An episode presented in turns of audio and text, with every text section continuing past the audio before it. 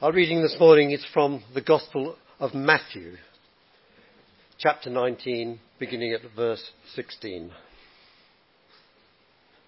And behold, a man came up to him saying, Teacher, what good deed must I do to have eternal life?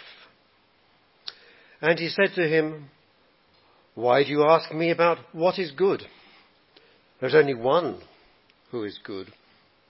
If you would enter life, keep the commandments. He said to him, Which ones?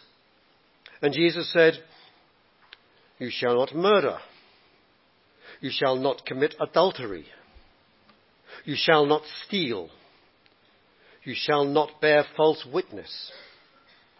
Honor your father and mother. And you shall love your neighbor as yourself. The young man said to him, All these I have kept. What do I still lack? Jesus said to him, If you would be perfect, go, sell what you possess, and give to the poor, and you will have treasure in heaven. And come, follow me. When the young man heard this, he went away sorrowful, for he had great possessions.